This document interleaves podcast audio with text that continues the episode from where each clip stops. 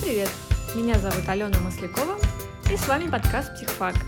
Сегодня мы будем обсуждать одно из явлений, относящихся к психологии эмоций, которое происходило с абсолютно каждым из нас. Ну, по крайней мере, в легкой или средней форме тяжести. И это явление носит название фрустрация. Мы поговорим о том, что это такое, каковы основные причины возникновения фрустрации – и к каким негативным последствиям это может приводить.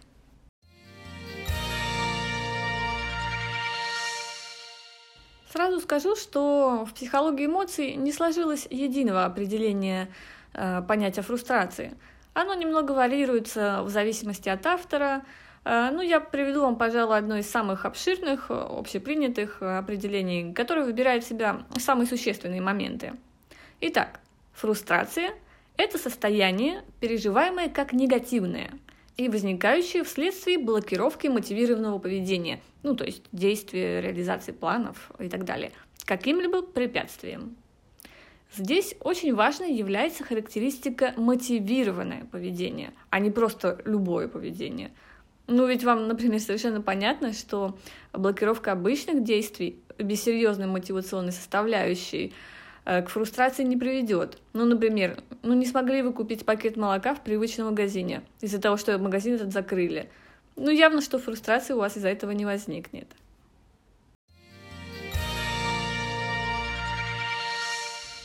Ну что ж, давайте разбираться э, подробнее, из-за чего же происходит фрустрация, что приводит к тому, что наше мотивированное поведение вдруг блокируется. В общем, психология выделяет три основных группы причин. Эм, это препятствие, физическое или социальное. Вторая группа – дефицит или нехватка ресурсов. И третья группа – мотивационные конфликты. Давайте поподробнее остановимся и на примерах рассмотрим э, каждую причину. Итак, препятствие физическое или социальное. Ну, представьте себе молодого человека, проявляющего знаки внимания а затем и более активное ухаживание по отношению к девушке-студентке, в которую влюблен.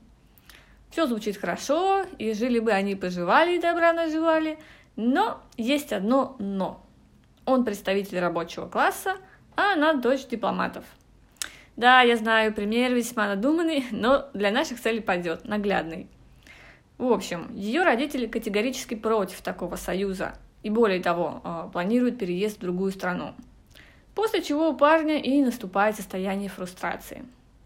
Здесь как раз сочетается и физическое препятствие, ну то есть переезд в другую страну а, и ее семьи, и социальное, так как э, он и она принадлежат к очень разным социальным э, слоям населения.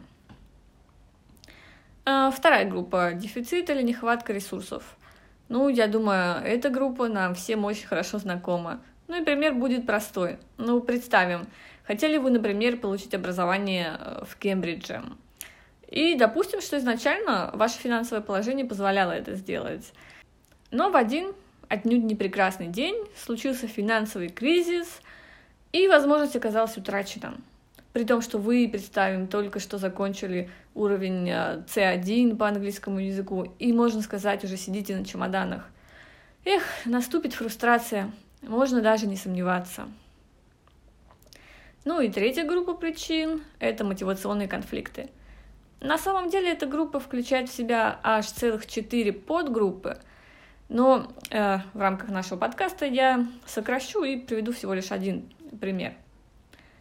Ну, скажем, представим, что вы москвич, очень любите свой город, а, и москвич вы не просто э, в первом поколении, а, скажем так, в десятом. А, и вам предложили повышение по работе, должность начальника отдела, но с условием переехать в областной центр. С одной стороны, у вас есть мотивы принять э, это предложение, все-таки развитие карьеры, э, зарплата в два раза выше, допустим. А с другой стороны, у вас есть и мотивы отказаться – ну, это привычка к столичному образу жизни, из-за удобства путешествий за границу, э, а, возможно, даже неприятие провинциального менталитета. Возьмем, конечно, в кавычках это понятие. Такая ситуация называется мотивационным конфликтом. и вполне может вызвать э, состояние фрустрации.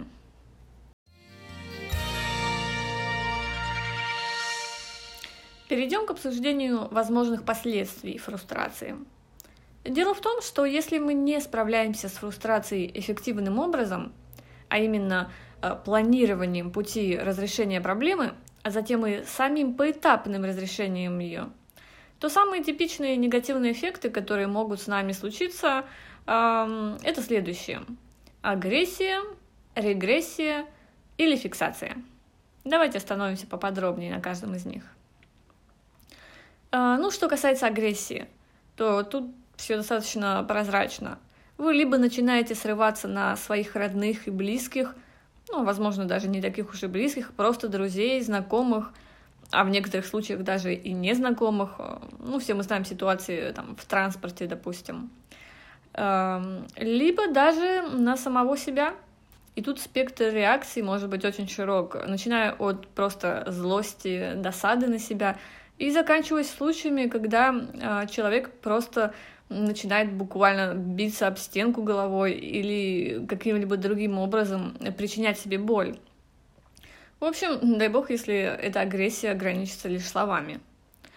А, следующее последствие регрессии, оно довольно не такое частое, как предыдущее, но оно наверняка вам знакомо, ну хотя бы из кинематографа. Знаете, когда показывают иногда людей, которые находятся в растерянности, не знают, что делать, просто иногда сворачиваются калачиком на диванчике, как ребенок, и человек либо плачет, либо просто отстраняется от мира с его проблемами. Это служит довольно хорошим примером э, регрессии. И последнее негативное последствие — это фиксация. И заключается оно в навязчивом повторении одних и тех же поведенческих паттернов, которые, может быть, когда-то раньше приносили пользу, но на данный момент являются бесполезными. Зачастую это компульсивное поведение без конкретной цели, и такое поведение очень сложно поддается корректировке. Ну, типичным примером может послужить, а, скажем, бесконечное пережевывание подробностей неудачи а, семьей, друзьями, подругами или даже незнакомыми. Э, в том случае, если оно не является конструктивным поиском решения – ну а просто очередным способом э, замещения душевных страданий. Э, таким же примером компульсивного поведения будет отосланное, скажем, в сотый раз резюме в одну и ту же компанию, э, которая уже отказала вам в приеме на работу. Все это является примерами фиксации.